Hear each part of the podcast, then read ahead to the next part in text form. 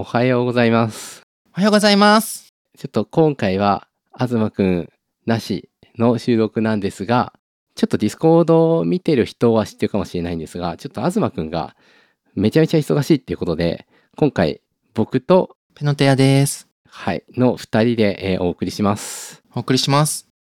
えっと、ペノテアくんは、前に秋山さんっていう人が出た回があったと思うんですが、まあ彼と、えーペノテアくんと僕は実は同じオフィス、えーシェアアトリエを使っていて、普段よく一緒に物を作ったりして遊んでます。そうです。遊んでます。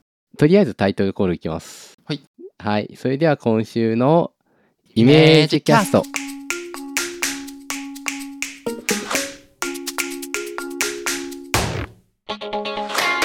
えー10月7日土曜日の朝になりました。おはようございます。鉄塔です。ペノテアです。イメージキャストは個人で物を作る人の集まり、イメージクラブとして活動している東と鉄塔が、えー自宅からお送りするポッドキャストです。技術、デザイン、制作、表現などに関係のあるようなないようなトピックを中心に、毎週2人が気になったもの、発見したことをそれぞれ持ち寄っておしゃべりします。はい。うんはい。えー、っと、やばい、えー、っとってなっちゃう。なんかもう、えーとって言っちゃいかんとかもらうようにする方がいいんだろうね。そう、確かに。ねもう、いや、ダラダラ行こう。なんか、うん僕が、行きます僕がそういうこと言っていいのか分からんけど、いや、行こう行こ今う。ちょっ日あれだっけとね、うん。なんか普段はうんすっごい喋るんだけど、うんなんかカメラ新しいのが出たねとかそんな話とはいはいはいかしてるけど、うん。急にこうやって収録だと思って面と向かうとうん。喋、りにくいねうん、わかって思ってる。なんか一回収録、収録なの忘れて喋っとってよか、僕。そうしようか一旦忘れてます。はい。忘れました。はい。どうしよ何？ういやーもうね最近もうねカメラのことで頭がいっぱいだから、うん。なんかねパッと何の話かなと思うとねふっとカメラが頭が浮かんでしまうよね。へえ、今話題のカメラトピックは、そう。アルファ 7C。そう。アルファ 7C2 買っちゃいました。イエーイめでたい。はい。いやー、買っちゃったってまだ予約なんで手元には届いてないんですけど、うん。あのーそれとね、もう一つ、すごい気になるのがあって、ほちょっとね、ECM M1 っていうマイクが出たんですけう。ど。でそれが、あの、まあ、カメラ用のマイクで、カメラ用のマイクって実はステレオで撮れないやつが割と多くて、あー確かに、物なの多いよね。そうそうそう。でもまあ音質いいからいっかって思ってたけど、なんか新しいやつってステレオでも撮れるし、前の方だけ撮るっていうのもできるみたいなん切り替えができるらしいから、うんうん。えー、これいいじゃんと思っていいねだってステレオって2倍ですよねそうね。だし、もう、あれよね、音を取るっていうもう空間ごと聞こえるみたいになるよね、ステレオに。うんうんうんうん。そう。4つのマイクを配置してで、うん。その位相とかを取ることによってうん。前の方だけを取るとか、うん。左右に分離して取るとかってことができるようになってる。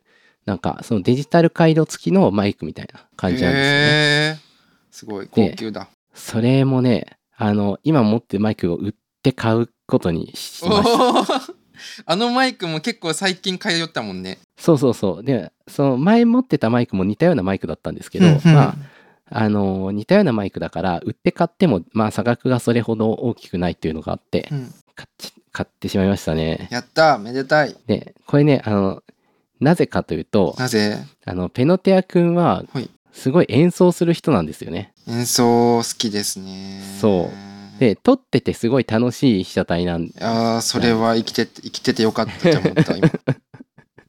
撮ってて楽しいってなんか、おもちゃみたいな言い方してしまったけど、あの、結構ね、動画撮る機会って2パターンしかなくって、子供を撮るかペノテア君撮るかな。待って、じゃあ今僕マイク代半分出すわ。出させてください。せまあ、あの、まあまあまあ、さておき、うん。あの、その演奏も、あの、そう、まず何屋さんかっていうのを話すと、あの、何屋さんなんですか？何屋さんですかね。まあ、自分で説明してもらうのもいいけど、はいはい僕から見ると、うん。エンジニアなんだけど、感性から入ってくるエンジニアっ。ていう側面と、楽器作ってて演奏するし、演奏するために楽器作ってて、そこが2つに分離できないタイプのミュージシャンって言ったらいいのかな。っ。ていう風に見えてます。なるほど合ってね。ああ。いや、合ってるかどうかは、なんか、誰が決めるわけでもないと思うんですけど。うんいつ始まったっていうはっきりした境界線がない感じで演奏しながら入ってきたりするじゃん。うんうんでそれをステレオで撮るのっていいだろうなと思って。すごく僕はいいだろうなって今思いながら聞いてましたということとでちょっと使うのが楽しみなんですよね。いやー半分出します。なんか出させるために話したみたいいやいやいやいやむしろ。いやそれ今さっきのあステレオでマイクそのカメラで撮ったらあ絶対いいわーと思いながら聞いてたんで。そう。いやーいやー。なんかい、ね、今思えば、その屋上でふわっとこう、曇り空の下で撮ったようなやつとかでも、うんうん。なんか最近、その演奏するときにうん重視しているのが、うん。なんか音を聞かせるっていうよりもう、ん。存在を見せるみたいなこと言っていませんでした？ああ言ってた言ってた。そうそう。なんかあのーライブするじゃないですか音楽。はいはい。でまあ練習する時は音楽的に気持ちいいかとかうん。そういうことをまあ考えるけどそうそう。そのまあそれだけじゃないけどそのライブをした時に客観的に見るとた見てるものは音楽はその来る感覚の一つでその存在演奏してる存在とかが感じる印象の結構な部分だったりなんならそのうん存在の中に音楽が入ってるぐらいなんじゃないかなと思って。いやーなんかなるほどなと思って、うんそれをステレオマイクで撮りたい。よろしくお願いします。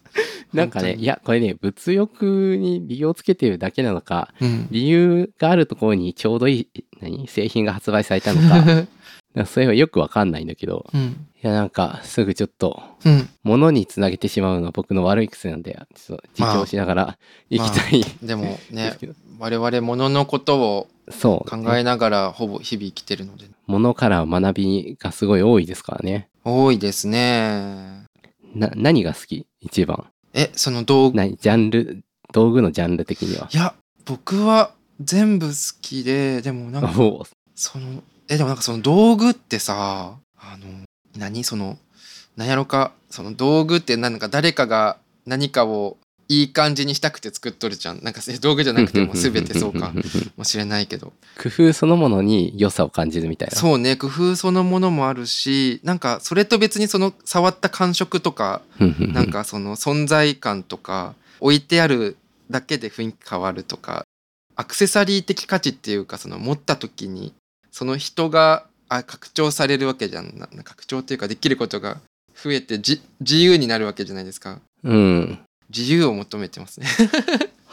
自由が自由自由のためにって感じがする。なんか手が伸びる感覚が嬉しいみたいな感じかな。そうね。なんかそのじゃあ空が飛べるようになりますって言ったらそなりますっていうそのことが好きとか。はあはあはあはあ。あるかあな多分わかるけど分かってるかどうかちょっと分かんなくいや僕も分からずに言ってるかも いやなんか音楽の話だとすごいこう想像つきにくいかもしれないけど、うん。普段やってる仕事がかなり電子回路の設計とか、うんうんで CAD でいろいろまあ外装から中身まで作るみたいなことって結構やってると思うけど、うんうん。お互いやってますよね。まあ、そういう意味ではすごい業務領域はうん。近く見える。けど、うん。多分やってきた場所が真逆なような気がしていてうんう、ん。同じところで合流してるけど、うん。なんかこうどこから来て、うん今電子回路を作っているかっていうのが結構違う方から来てないかなと思って。それはもう思うしそのそ逆に重ならんからいい組み合わせに一緒にできてるみたいなところありあるよね。うそうそうそうそう。そう逆にだってあの鉄塔さんのスタンスすごいなって思うもん。なんか。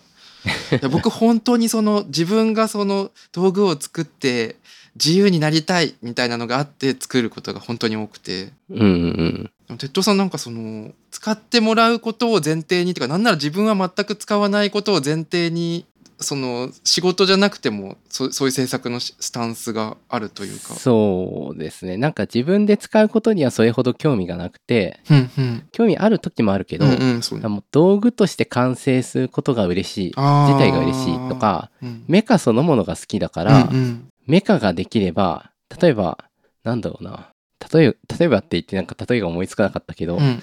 まあスパコーンはちょっと自分で遊びたかったけど、結局人が遊んでるのを見るのが一番楽しいからうん。作ってるみたいなことはあって、うん。だからこう自分でそれを使ってパフォーマンスみたいな形でうん。完成させられる人がすごい羨ましいっていうのはありますね、例え、ばチャット GPT で音楽を作るみたいなツールを作った時も、うんうん。ツールはできたけどうん、ツールができて満足してしまって音楽を発表してないんですよね。あこれでいいのかっていあう。確かに。でペノティア君はちゃんと発表するじゃないですか。そうね、まあ、僕は使って完成というか、うんうんうん。なんならその物を売りたいっていうのもあるけどなんか音楽の場合は結構なんだろうな、まあ、楽器メーカーはね楽器を売ってますが意外と買う人は使ってる機能とかよりもそのそれでどう嬉しくなるかみたいなところで買ってるから意外となんかそのうん。うん八百屋っていう TR 八百屋っていうローランドっていう会社のあのリズムマシンがあってでなんかはいはい。僕がもう生まれる前の前からもうあってその出た時は出た時にも多分そこそこ売れてたんだけどその後に伝説の楽器としてすごくみんなが買うようになったみたいな流れがあって。へえそう。でそれがなんだろうな。アシッドハウスだったかな。ちょっとすいません。ちゃんと覚えてないんだけどコンピューターでのリズムマシンだからそのリアルなドラムの音とかリアルな拍手みたいな音ではなくて独特なその回路による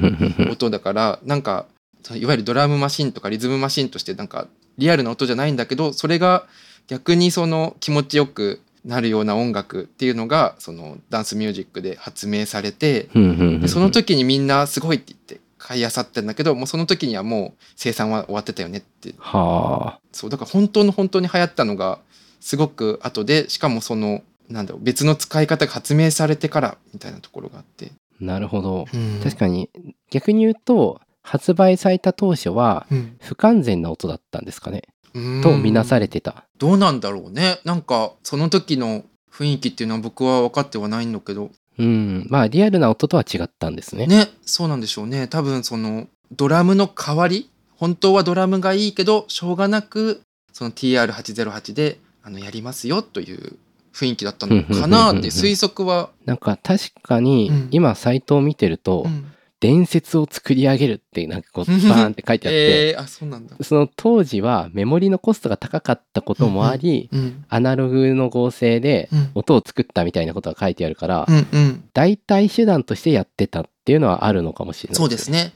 あの本当は PCM というかその録音された音でねやりたいけどアナログ回路でそれポートを回路だけで出してたという、いや逆にそれが唯一無二の魅力となった。そうそうそうそう。はあ面白いな。いやーあちょっと話戻るっちゃけどさ。うん。なんかそのあの鉄塔さんってやっぱりその作ってる時に回路内の美しさみたいなのをすごく解いてくるというか考えて作るあなーってさっき話聞いてて思ってて。ー回路内っていうとあの基板上のパターンのことパターンも綺麗だけどその物理現象としてちゃんと筋が通ってることみたいな、まあ、筋が通っとうかわからんっちゃけどなんかあるよね。合理的っていうのは気にするところではあるかな。うん。なんかその機能が満たせればいいっていうよりもやっぱ物理学科卒業だっけでしたっけ？そうそうそうそう。ていうのもああごめん。卒業はしてないああおおいやなんかそういうバックボーンもあるのからかもしれないけど。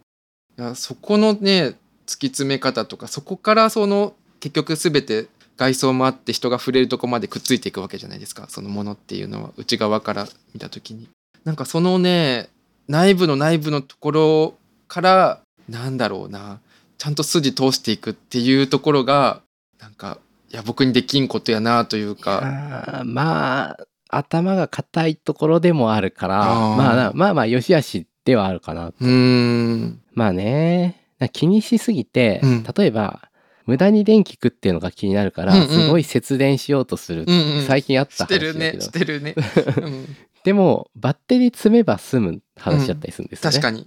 多めに積めば、うんうん。でいいじゃんとか簡単に充電できるようにすればいいじゃんっていうのうん。をピノティア君が言ってくれて、うん。確かにそうだなと思って。でもなんか自分の目に映ってるのは回路基板の設計してた時だから基板しか目の前で見えてなくてあ基板をどうにかしたい基板をどうにかしたい。で使い方まで含めて考えてよくしようっていうのがたまに見えなくなる時ーがあって、あーへえそれがまあいい時も悪い時もあるっていうのあ正直なところかなうっては思いますね。あなるほど。あーでも言いたいことも分かりますね。うん。そこのなんだろうなそこの結局さその内側から外側に物って広がる構造になってる、まあ、全てはないけどことが多いと思っててまあ素材っていうのがあって素材っていうのがどうどうにか構成されてて、まあ、そういう工業製品においては側っていうものがあったりなかったりして、最終的に人間にくっつくっていうところがあると思ってそう。でそのどこかの部分の専門家ですっていう人もおると思うけど、うん。その内側の部分からそのすっきりしてるとその物全体のシャキッと感っていうと変だけどしっかり感というかなんか合成合成じゃないな存在としての合成みたいなのが なんか現れとるなって思う時があっていははははは。や鉄塔さんはすごいそこそこを感じますねそこがすああ、ありがとうございます。なんかね。うんいやーまあ、どうなんかな。でも、確かになんか、まあ、いやでもね、これも考え、気にしすぎなんかもしれないけど、うんうんモジュールとかで、うんこのモジュールとこのモジュールを組み合わせたらこれができるっていうのでうん。作ると、オーバーヘッドが多くて、うん。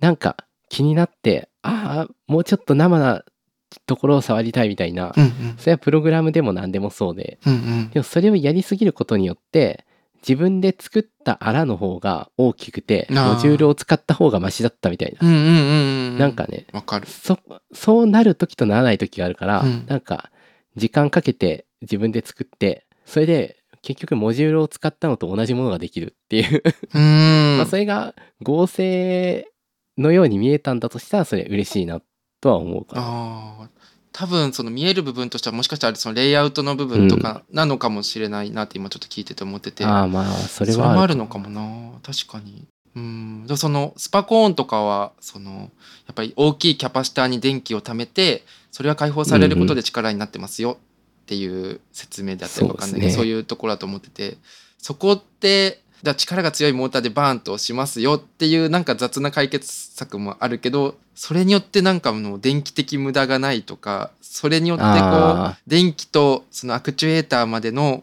なんだろうルートがすっきりしてるみたいなことによるものとしてのすっきり感っていうかしっかり感みたいな。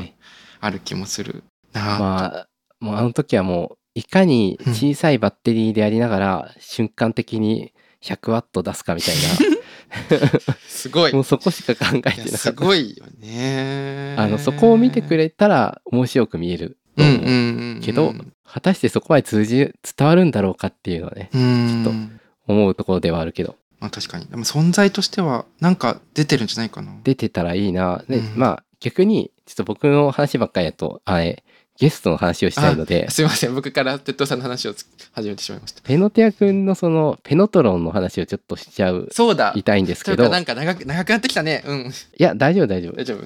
で、ペノトロンってはい。逆にその中身からこう立ち上がってくるっていうのとはまた若干ちょっと違うじゃないですか。うん違いますね。あれってどういう、あの、そもそもペノトロンの紹介からちょっと入ってもらいたいんですけど、了解です。うん。あじゃあちょっと一通り話します。はい。えっとペノトロンはあの僕が作ってるオリジナルの電子楽器です。でなんかよく言ってる説明としては体の揺らぎ手と手の間の揺らぎを、えー元にして、えっと、演奏することができるシンセサイザーというかであの、まあ、アコースティックシンセサイザーっていうふうに言っています。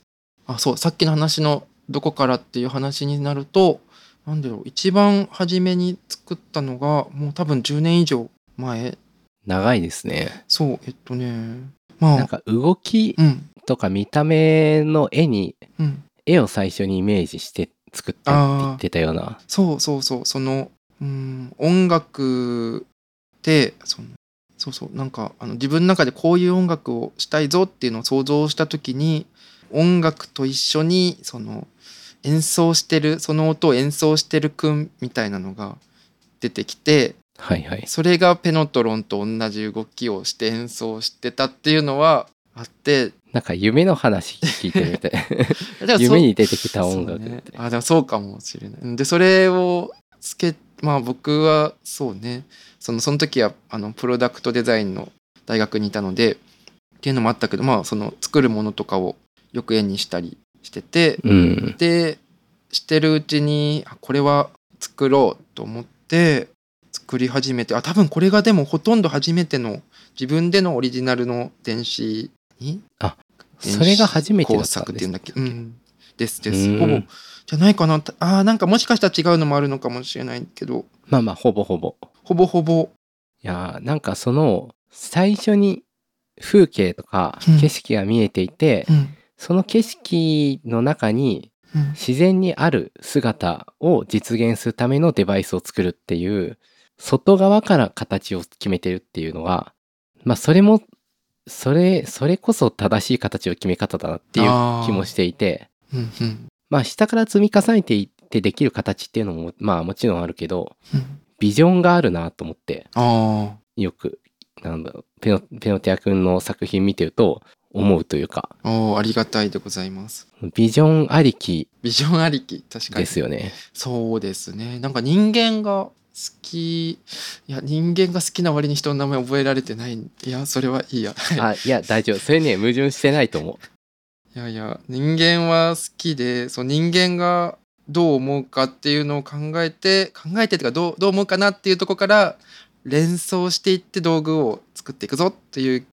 気持ちは多くてなのであそうそうペノトロンもなんかよくオカリナのような形をしていますねって言われるんですよ。えっと言葉で説明すると今これは透明の樹脂で外装ができていてでそれの中に電子回路があってまあよくオカリナのような形と言われるんですけどそうですね。であの概要欄にですね、はいきちんと動画を貼りますのあで、ありがとうございます。はい、今長ったらしく説明するとこだった。よかった。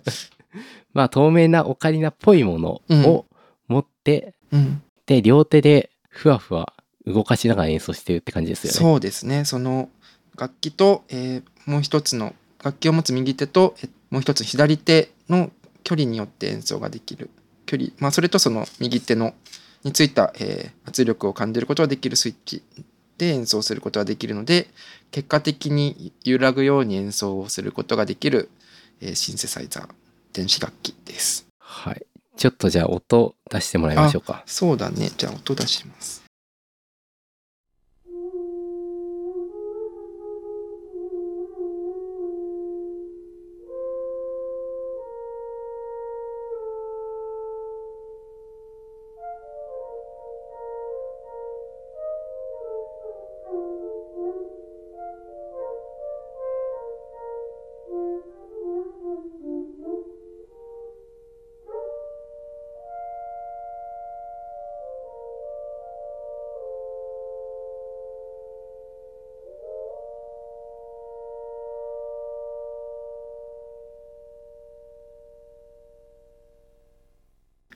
い。いやー気持ちいいですよね。なんかシンセサイザーっていうイメージだともうちょっとバキバキしたものをイメージする確かに。ことがあるかもしれないけど、結構ふわーっとしてるから、うんなんか今朝本当に聞いてる人はもう一回夢の中に誘われてしまうような音色ですね。もう一回寝ちゃいましょう。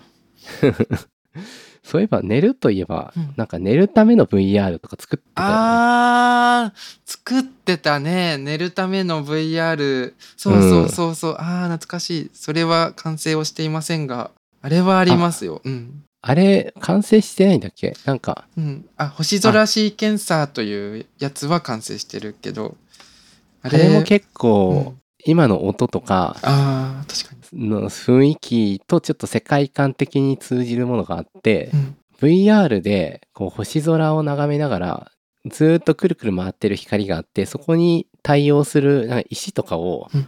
置いとくと、ね、シーケンサーとして音楽になるんよね。そうですそうです。あのそう細かい設定を言うとあの星の研究をしていたとされている遺跡がなんか世界に発見されたぞってなってでその仕掛けが急に動き出したぞってなってその星のは研究星のそのなんだろうシミュレーションをする機会だったけど実はそれで音楽を作ることができるっていうものだったらしいってのがあってあそんな設定がそうそう。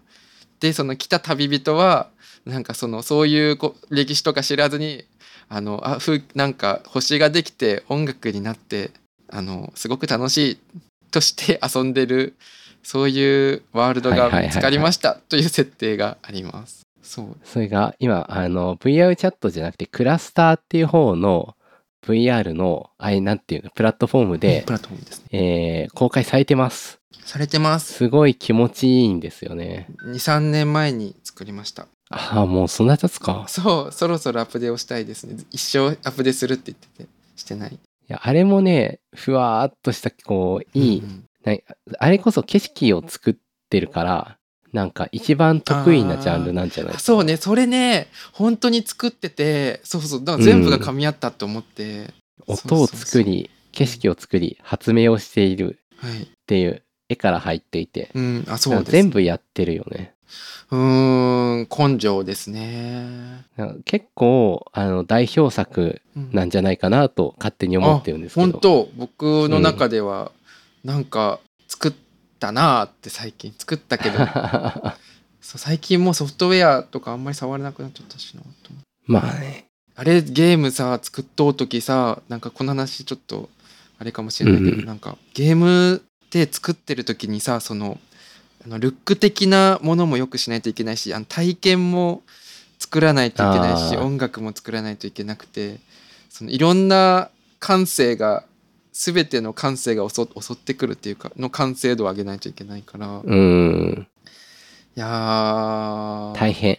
そうね。しかも見る人はみんなすごいハイクオリティなゲームを普段からこう何千円とかで買えちゃうから。本当に。みんな目が肥えてる中でそれをやるって結構大変さはあるよね。その大変さはあるしなんかやっぱり一定のクオリティまでいかないと本当に完成できるか分かんないのでなんか、うんいけるか分かんない不安みたいなのあるよね。確かに。それで胃が痛くなるみたいなことはあるけど、まあ、最終的には、はい、うまいことまとまったぞという。いやまとまったんかな。あそういえば哲夫さん結構敬語で話しとっちゃけど僕普通に喋っとっちゃけどん。それでよかったかいな。いいんじゃないか。ななんかあのよかかいなとか言ってても佐賀弁佐賀弁だし。いや普段からうん。不安定でうんうん何語で喋ったらいいかわあんまりわからないというか仕事の時に敬語になりがちだし、うんうんでもスプラトゥーンで遊ぼうって言ってる時は、普通にタメ語というか広島弁だったりするっていうなるほど。なんか混在していてうん不安定なんですよねうーん。まあまあまあ気にしないでえーっと。星野シーケンサーの話。をしたから、うんえあー、なんだろうな。ペノトロンの話もう少ししていい？おどうぞどうぞ。そうそう。で、さっきね、オカリナの、そう、オカリナのような形にしたくてオカリナの形にしたわけじゃなくてですね、そうだオカリナとペノトロンの、あのーなんだろう、似てる、いや、一個だけ似てるところっていうのがあって、それによってオカリナになってるって話をちょっとしてもいいですか？はいはいはい。で、何かっていうと、手に持つっていうところが、そのオカリナとペノトロンの共通点でございまして、手に持って、その中のどこかを押さえるっていうのが、うんうん。あの何？たまたま共通点でで結局その手の形に合わせて実は造形をとその手の形とそこから必要な、えースイッチだったり、えーケーブルだったりによって形を導いてますっていうのがあってのでそうそのオカリナとペノトロンのたまたまの共通点によってオカリナと共通なところが出てたんですよ。なるほど。という話でございました。つまりインターフェースを先に決めて、その後で中身を作っていったから、うん。あ、確かに。あの自然と最適なうん UI 形状うんからすは何？スタートしているっていうことですよあね。、確かにそうとも言えます。人間が使うところからうん造形作って最終的に中身を入れてるという。いやーだから結構ペノトロンってこう今待って今どうなってるんだっけ？今ずっと前と今とでは多分形、形じゃない中身結構変わってると思うけど、ああ、中身はか結構変わってる。うん、なんか結構ゆとりのあるデザインだからゆとりあるねかなりゆとりある。と、うん、どんな設計でもちゃんとこう中に実装できてるっていうのがちょっと面白いですね。確かに。確かに。これだって、うんこの外装を作ったの大学生の時で、大学生の時に 3D プリンターとかなくて、その、どうやって殻のような形というか中に電子回路がは入る形を作れるんだろうっていう時に真空成形ってやつしかありませんってなってなんか作ったんだよね。うん真空成形のこう甘いところがうんいい方向に働いてるっていうあわか、かる。そうそうそう。うん。こうカチッとこう削り出しとかでもし作ると、うん。もう細かいディティールにちゃんとこう R っていうか極率連続を持たせるかみたいな、そういうのが良し悪しになってくると思うけど、確かに。あの真空成形で曖昧に作るとなんかその辺の細かいディティールが自然の摂理にこう従うからうん。それによってなんかいい雰囲気になってるっていうのをちょっと感じる。あー。あーそれ僕もそうそれ思っとってなので最近やっぱりね僕らはもうあれじゃないですか 3D キャドで作ってうんうんうん。3D プリンターで出すぞという生活というか。まあ生活ですよ生ね、活？制作と生活をしてるけど。そうそうそう。なので僕最近粘土買ったんですよ。ちょっと時間ができたらやろうかなと思って。粘土？樹脂粘土。樹脂粘土を買ってははそうそう。ペノトロン作った時は、えっと、よくあるスタイロフォームの削り出しで型を作ったんはいはいはい。ですけど、そうちょっとね粘土で触れ合いながらというか手で造形作ってまあそれをどうやって 3D スキャンするとかは考えてないけど、一旦それで次のそのオリジナルの製品は造形をスタディしようかなとなるほど。思っていやます。粘土か。粘土はめっちゃ苦手だな。えー一緒にやろうよって今言おうと思ったんだけど。いややろう。やるやってみる。ダンスも別に得意だからやってるわけじゃないし。ああなるほど。確かに。うん。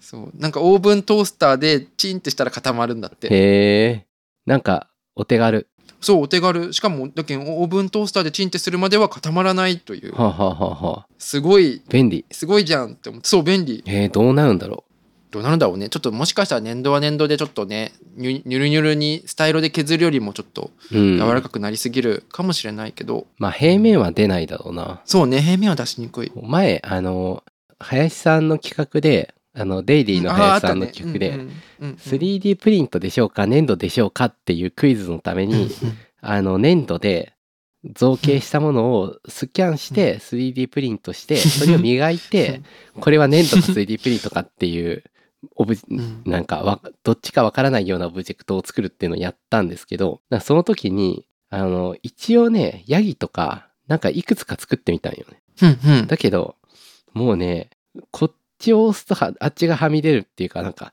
こっちをへこますとあの平面が崩れるとかもう当たり前なんだけど粘土ってうん。あのなんだろうな数値で決めた通りのものって全く向いてないからああ確かに。なんかね手に負えないってなってああの怖かった。へえああ面白い。つまり数値で管理できるってことが鉄塔さんの安心、うんどっちかというとそうかな。まああのーまあそこまで極端ではないけど若干そういうところがあって例えばアンドゥできないしあ確かに。なんか折る時をしながらこうカチカチって押すとちょっとずつ動くとかがないっていうものうんがうん。確かに。なんかね昔はそれが当たり前だったはずなのにうん。今見るとなんかねそれが恐怖心になっちゃってうん。なんかねいやでもこれは乗り越えた方がいいやつかもしれない。うーんなんかちょっとずつ修正できるものが当たり前だから、うんうんそうじゃないものに怖さを感じる。これ結構みんなも思ってるんじゃないかなって思うけど。あーでも確かにコマンド Z できることでの安心というか、うんうん。それはあるよなんかわね。かる、まあそういう意味では、うんそのさっと書いた曲線で形決めたりするのがすごい憧れがあって、ほあのーこの前ペノティア君がか作ってくれたあの虫眼鏡。うなんか作ったっけ？ああいや作ってない。あのう。ん、なんかなんかなんか書いてって言われてなんか書いたら そうそれの虫眼鏡が爆爆誕してて 僕はびっくりしましたという話でございましえったと、これはね、何かというと、えーなんか柔らかい造形には憧れがあるけど、なかなか手が出せないから、ちょっと教えてもらおうと思って、最近、その、うんうん。まあ、数値制御ではあるんだけど、円弧以外のなんか特殊なカーブを使った造形っていうのにちょっとずつ挑戦してるんですよ。むにょっとしたカーブっていうか。で、その、まあ、取っかかりとして、ちょっと虫眼鏡を作りたくて、うんうんで手にパッと持ってそれでこう日常的に使える虫虫眼鏡が欲しかったけどそれを僕がこうデザインするとねまあ丸いレンズが丸いから丸い枠をつけて取っ手がいるから棒をつけてうん。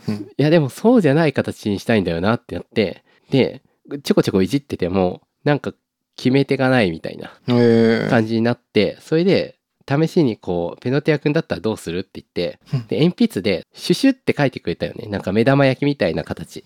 なんかなんか書いた気がする。でその形がおおいいってなって。えでそれをもう結構正確にトレースしてでそれを立体化する時は結構頑張って、なんだろうここはふ何ふっくらしてるんじゃないかとか想像しながらあのほなんていう曲面をモデリングしてそれでこう目玉焼きのちょっとはみ出たようなところらへんにちょっと厚みを持たせたりとか、う。んレンズの際の方はちょっと薄くしてみてで、うんうん。あの自由曲面のデザインっていうのをちょっと頑張ってやったというか、まあ、やってもらっ半分書いてもらってるから。いやいやいやいやでそれがね今でもこう手手元で使ってていいんですよね。なんかそういうねこう自信を持ってさっと書くっていうのがね なんかねまあうんダンスもそうなのかもしれないけどうんうん。ダンス見ててねあの思ってたのがイージングが美しいっていう。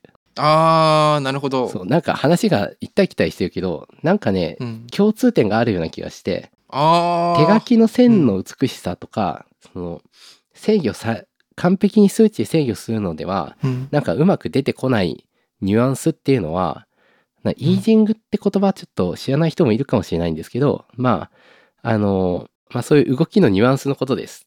イージングというのは。はい。でその動きのニュアンスっていうのは形をニュアンスとも通じるものがあってなんかううん。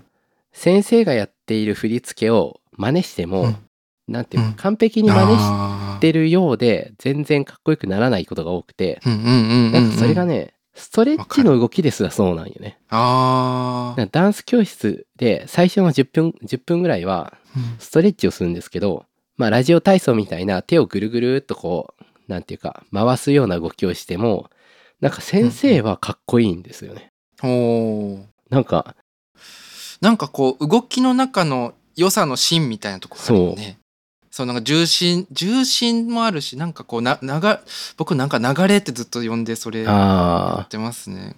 なんか重心じゃないけどこう体全体の流れ感みたいのがあってそれの全部の辻褄が辻褄じゃないな、うん。流れの動きがこうあった時にすっきりするとーいいうか。やーなんかねそうかも。迷いがないっていうのもその一つの要素だし、迷いがないことによって芯が通っていてなんかうん。うん、自信というかこうなんだ迷いながらやっている動きとそうじゃない動きって見分けがつくと思うんだけど、その確かに、なんで見分けがつくのかってこうあんまり言語化しにしにくいと思うよね。うん。うんだけどそのそこにあるその迷いのあるなしを決めている要素うんがなんかかの中にかっこよさがなんかあったりするとなんかこれなんか当たり前のことをこう改めて発見してるような気がするけどなんかそれをすごい感じて、うん。うんいやわかる。でそれがねなんか絵が描ける人の線もそうだなっていうか。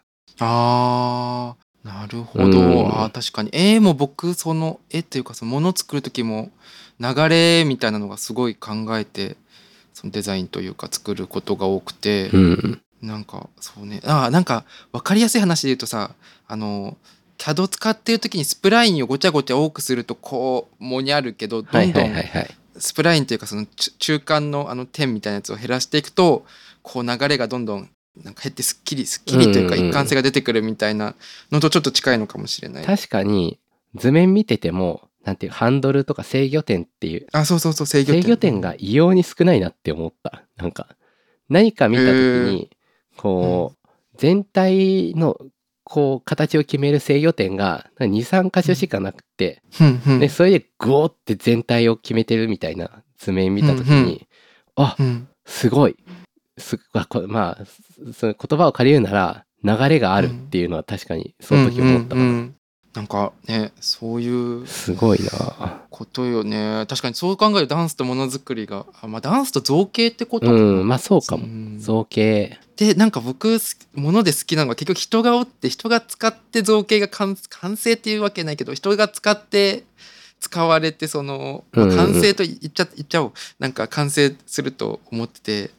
なんかその人と道具のつながりみたいなのをすごい考えるのが好きですね。あその時の人も加えての流れあ感なるほど。まあペノトロまあその最たるものって感じなのかな。あそうですね。うんこれは完全にオリジナルだからうん。そ特にそう、いやーなかなかねそこをうん。ゴールにしてものを作るってあんまものないというか、まあ、多分、うんうん。流れを考える人はいっぱいいるのかもしれないけどものを実際作れる人でもあるっていうのが、なんかかなり数が少ないから世の中的にそういうものが少ないのかなという気はするんだけど、うーん。確かに。いやそれこそやっぱそのなんやろうか。あーこの話はなんか若干誰か誰かつうかその世の中のいろんな解釈によって変わってくるかもしれないけど、なんだろうこれは中身が決まってて側だけ変えた製品やなって時の辻褄合ってないなっていうのってたまにわかるなと思ってここはカットした方がいいのかもしれんけど、まあ、あえていや。今流れで言うと思ってて。ある。いやあるよね。ある。あるよね。ある。あるじゃん。その時にやっぱりさその人間のこ人間いや分からん。どこが発端でもいいんだけど何かしものの、まあ、コンセプトなり何か見えてるものがあってそこで中から外までが一貫してる製品ってやっぱりそれなりの塊としてのいい存在というか、そういうものがあるなそういうものが僕は欲しいなって 思ってます。いやーあるなあるよね。ね。いやでもうん、うんいやしかし補足するとやっぱり仕事をしていると型を毎回作るわけにはいかないとか中が変わったままでトレンドに合わせるっていうのがうん必要なのはもちろん理解しています。いやーでもなんか補足です。うん製品をディスってしまうとまずいけどそうまずいけどでもじゃあディスじゃなくてなんかねまたカメラの話にななっちゃうんだけど カメラはそれはありそうですね。そうなんかあ α7C2 を買った理由の一つがあのね形が崩れてないっていうことがあって、うんうんうん、ああ言ってたね。そう α7 の他のシリーズは初代をまず買ってたんですよ。で初代めちゃくちゃかっこいいと思って買っていて、うんうん、で2代目3代目とこう機能が増えて厚みも増えてボタンも増えて、で、うん。なんかいろいろ辻褄合わせが必要になりつつも全体の形を変えないっていうのを繰り返しているような感じがちょっとしていたんですね。うんうん。で現時点で使ってるのは α7-4 っていうまあ去年出たやつなんですけどうんうん、ちょっとこう手に取るたびに気になるところがちょっとあってですね。うん。あのグリップ周りってすごい複雑な曲線になってるけどなんか曲線同士のつながり方がなんか変っていうかあのグリップは大きい方がいいとされているからグリップが徐々に年々大きくなったりするんですけどうん。なんかそれとボディとのなんか線の整合性がないっていうかうん。なんかグリップだけ取ってつけたようになってきてるんですよ。とか背面のこうすっきりシャキッとこうシャープなエッジが出ていたところが、うん。なんかエッジの角度が甘くなってなんかうん。昔と比べてこうああここにしわ寄せが来ているみたいなところがちょいちょい気になっていてでもカメラって実用品だからそこまで気にして、あのー選ぶわけにはいかないっていう側面もあるんですけど、うん。まあ C2 が出た時にやっぱり C というシリーズがまだできてそんなに時間が経ってないから崩れてないなっていうのがうんうんうん。魅力だったんですよね。あー。ああやばい言ってしまった。いやー。まあね我々は自由だから。そうですね。うーん。でもそれこそそのものの流れみたいな話と確かにな。うん。うーん。趣味の話みたいな。答えの出ない話ではあるけど。答えが出ないね。でもそうでも道具のいいところってそのやっぱその機能がありますよっていうよりも、やっぱそこでこう自分ある意味自分の一部になるものじゃないですか。とした時に気持ちいいかどうかそれを持ってることが嬉しいかどうかっていうのはすごいそう。面白いところというか。そう。でもなんか昔はそんなに気にしてなかったのにな。あー。自分で作るようになってから確かに解像度上がったよね。うん。わ、かる。確かに、ここは手を抜いた、抜いたなとか、ね抜いたはちょっと言い過ぎかもしれないけど、ここはよくできるなっていうのが徐々にうん。見えてしまうっていうのが、うんうん。まあでも自分で物作ってるかっていうのもあるけど、なんかね、アップルのせいっていうのも結構あるような気がしてて、あーでもそれはめちゃめちゃにあるよね、うん。なんか別に作ってる人じゃなくても、アップルがめちゃめちゃ完璧なこう隙のないものを作るから、うんうん。それと比べて隙があるなっていうのは、みんななんか、こう、舌が肥えてしまってるんじゃないかなって思ってて。う。ーん。確かに、うん。いやまああとアップルがある意味こう確かに教育したじゃないけど そういうこれ CNC で削りましたとかなんか結構あまあそれ公式で言ってるのかな？でも結構公式かそれ公式から送られたそのメディアぐらいの距離感で、そういうことを結構言ったりしてるっていうのもあるのかな？削り出しはかっこいいっていうイメージをうん。作っうん。作ったというか、まあ前からあったかもしれないけど、より普及したような気がしますね。うん、より広まったというか。それはしますね。確かにないやー、でもアップル本当なんか、アルミの表面一つをとっても、こう、うんなんだろうな、艶のあるところないところでコントラストつけて綺麗に見せてたりとか、なんかそのザラザラな面も品のいいザラザラだったりするし、ああ、そうねなんだろう。で、こう、最近だとガラスがすごいいいじゃないですか。はい。で、あの、一番最近、はい、iPhone の15のプロじゃない方とか、あの、それまではガラスに直接色をつけてなかったけど、ガラスの素材そのものに色を浸透させたような作り方をしているらしくて、ほでーそれでカメラの立ち上がり、ちょっと盛り上がった部分とかがうん。若干グラデーションになってるんですよね。へ。それで、かつこう背面のフラットなところとカメラのところでなし字かどうかっていうコントラストもあるから、なんかガラス一つとってもこうニュアンスの出し方がもうあのこれ以上ないぐらい細かいというかなんはかそれ聞いた時にあ15の無印も悪くないなってちょっと思っちゃいましたあ、ね。確かに。あそれ見たいな。明日、明日僕、あの、MacBook 壊れた、ま電源が入らなかった MacBook Pro を修理しに、Apple に行く。じゃあちょっと15の無印の方をじっくり見てみるといいと思います。見てみます。いやーああやってねちょっとものづくりのレベルを嫌おなく引き上げさせられてしまうというかみんなの目が肥えてしまうからこちらとしては厳しいものがあるんだけど確かに。いやまあ、レスイズモアを見ちゃうとね、うん質感による、そうね。まあアップル。ソニーとかもそういう役割を持った会社だとは思ってますけど確かに。なんかアップルはちょっと黒船的なところがあるような 気がしますね。うんうんうんうん。いやーそうですね。なんか3、4、5ぐらいの時の、毎回の、なんかみんな造造形に対して期待してるとこもあったもんね。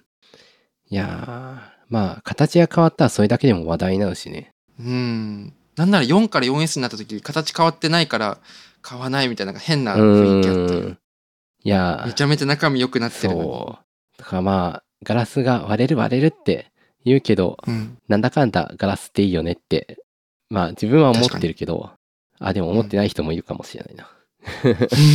まあただあの、ビジョンプロを見たときは、結構割れそうな気がして、まだ、ああ、それは思いましたね。うんちょっとわかんないけど、まあでもやっぱり手に取ると、あれもいい、いいものだって思っちゃうんだろうな。うん。そうね、あの曲線のガラスすごく薄美しいな、いいなと思いつつも、じゃあそこにぶつかったらひびがとか、ちょっと想像はちょっと想像はしちゃうかな。でも僕はケースが、ケースっていうか、なんか保護的なやつはつけない派なので、あの、保護しない代わりに保険に入るっていうやつですね。アップルケアじゃゃないですよ。アップルケア高いんで入んないんですけど、あの、月200円で破損に対して保証が効くっていう、まあ結構安いのがあるんで、僕はそういうので、こうスマホを守っているっていうか、それで壊れてその出したことってあるんですか？いや、今んとこなくて、な実は、あの、今までスマホを割ったことがなくて、結構落としたり傷ついたりすることはよくあるんだけど、うん。運よく割れたことがないんですよね。おー。あ、でも故障したことはある。割れてはないけどお故障したっていう。あまあいいや。あ、なるほどまあでもね、あの、僕はやっぱり表面の仕上げにあれだけこだわってるものを、まあう、んできればケース使いたくないなっていうのがあって、あの、うんうんまあそういうスタイルになってますね。いやーそれは一う番ん。いいないいなと思いつつも壊れるなまあっちょこちょいだから落とすなとか思っちゃいますでも大丈夫なんじゃないかな。うーん。どうだろうな。どうなんだろう。大丈夫と信じたさはうん。あるし、このそう多分たまにケース外すと、うん。うわ綺麗って思ってうわ綺麗って思ってもう一回ケースつけてよしする時ありますね。いやーちょっとわかんないな。でも iPhone12 がこうくるくる回りながら飛んでで1メートルぐらいの高さからモルタルに落ちた時があったけど全然大丈夫だったよ。えー、すごい。うん。あじゃあ意外といけるのかな。うーん。確かにその、ね、毎回毎回今までよりも頑丈になりましたって言そってるような気もしてて。だから。ちょっとねみんな勇気出してこうケース取ってみたらとか言って。ねえそろそろそろそろ取ってもいい年頃なのかうもしれない、んまあ特にプロ系はねステンレスだったりチタンだったりするから特に割れにくいとは言われますよね、ええやっうん。ぱそうなんだ、ちょっとあの無責任に言ってますけどね 今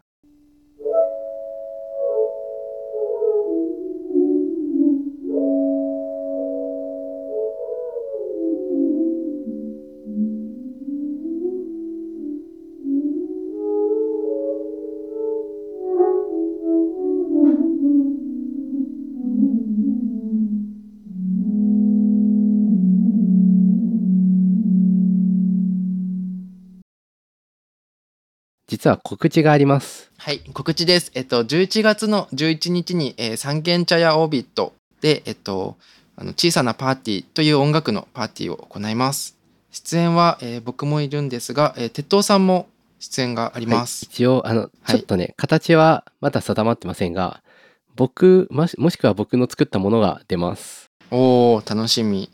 はい。っていうなんかちょっとわけでだいぶギリギリなのにいろいろ準備ができてなくてすいません、やいやいや一緒に作っていきましょう、うん。でももともとなんか小規模にこうんうやろうと思ってたけど、これきっかけですごい友達が増えたんですよね。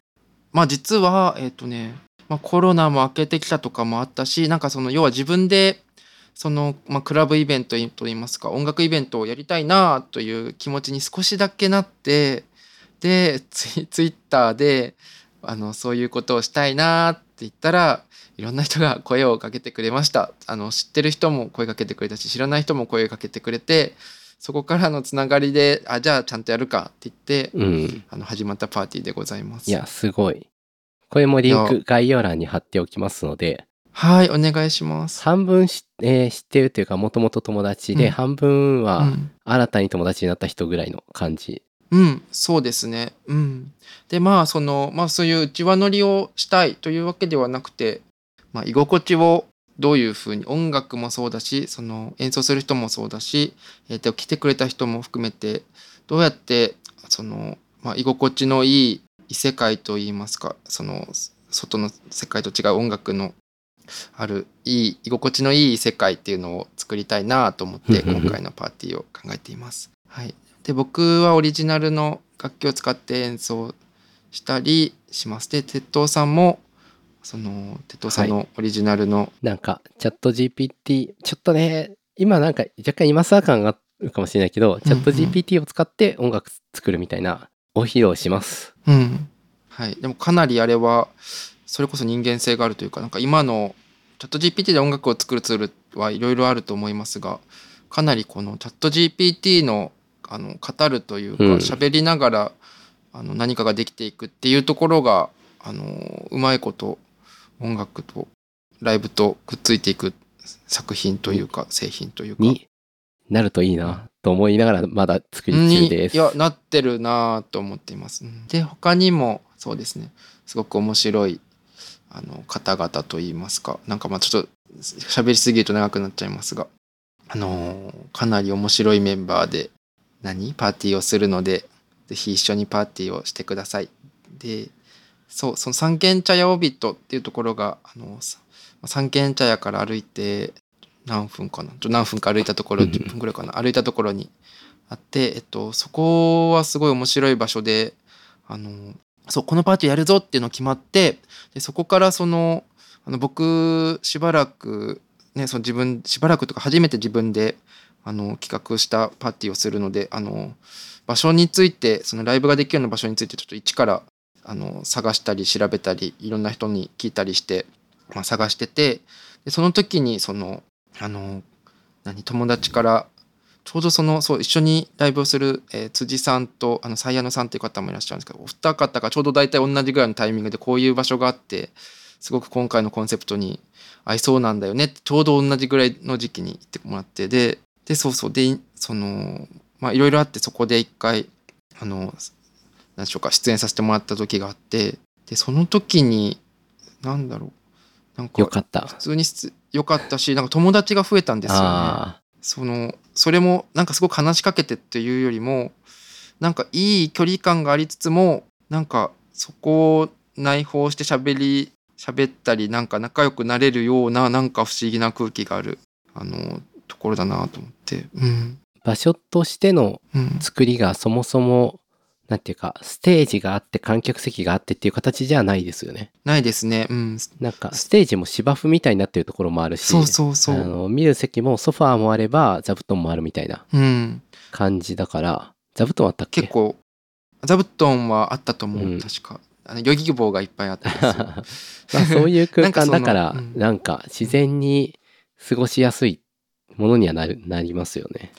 ねそういうあのステージとそう観客のところが一体感があってしかもステージもなんか違う高さでこう中空に浮くように3つぐらいあってなんか混ざりいい感じに混ざうり合ってるん、空気感が、うん、あってそうそう。それを見た時にその今回あやりたかったことがもうなんか何もしなくても達成されてるなこの場所ではと思って。居心地の良さみたいなことは居もう。心地のはい。良さが。あじゃあなんかそうそうだから今までどうやってそれを工夫しようみたいなこと考えてたんですけどあもう達成されてるし場所があったって思って。いやそういうのも含めて。たですうね。んそこで。れおすすめし,、うん。てくれた友人もよかった、うん。よかったねって。うん。間違いなく、うん。いやーというちょっといい場所でいい演奏をするのでぜひ来てくださいっていう。はい。そういうパーティーをやるので。ポッキーの日ですね。そうです。11月11日ポッキーの日です、はい。じゃあ、はい。ちょっと。夕方からです、えっ、と何時からっていうのはまだ決まってないかもしれないけど、18時ぐらいになるかなと思います。うん。大体18会場会場が会場18時ぐらいの予定です。ちょっと多少前後します。はい。また。まああのイベントのページを、えー概要欄に貼っておくので、えーそっちからチェックしてもらえればと思います。よろしくお願いします。みんなで遊びましょう。はい、いやーいろいろ話したね。そうですね。なんか逆にそのものの変な信念じゃいけど そういうところあんま逆に普段喋らないけど、うん。このラジオによって逆にこうあ今ここでこれ言うと面白いかもでこうそういうことが言えたっていうのは逆に新鮮だったかもしれない。いやーでもそうこういうのじゃないとうんなんか普段から考えているがゆえに、きこういつ話すっていうことがないものではあるなと思うよね。確かに、うん、なんかかしこまるしね。うん。うん、なんかでも でもなんかそのなんか物の統一感みたいな半分悪口みたいなところがなんか一番逆に今日一番熱かったなと思ってるけどそこ結構おもろいけど尖っとうなという感想これはね多分カットしないと思います。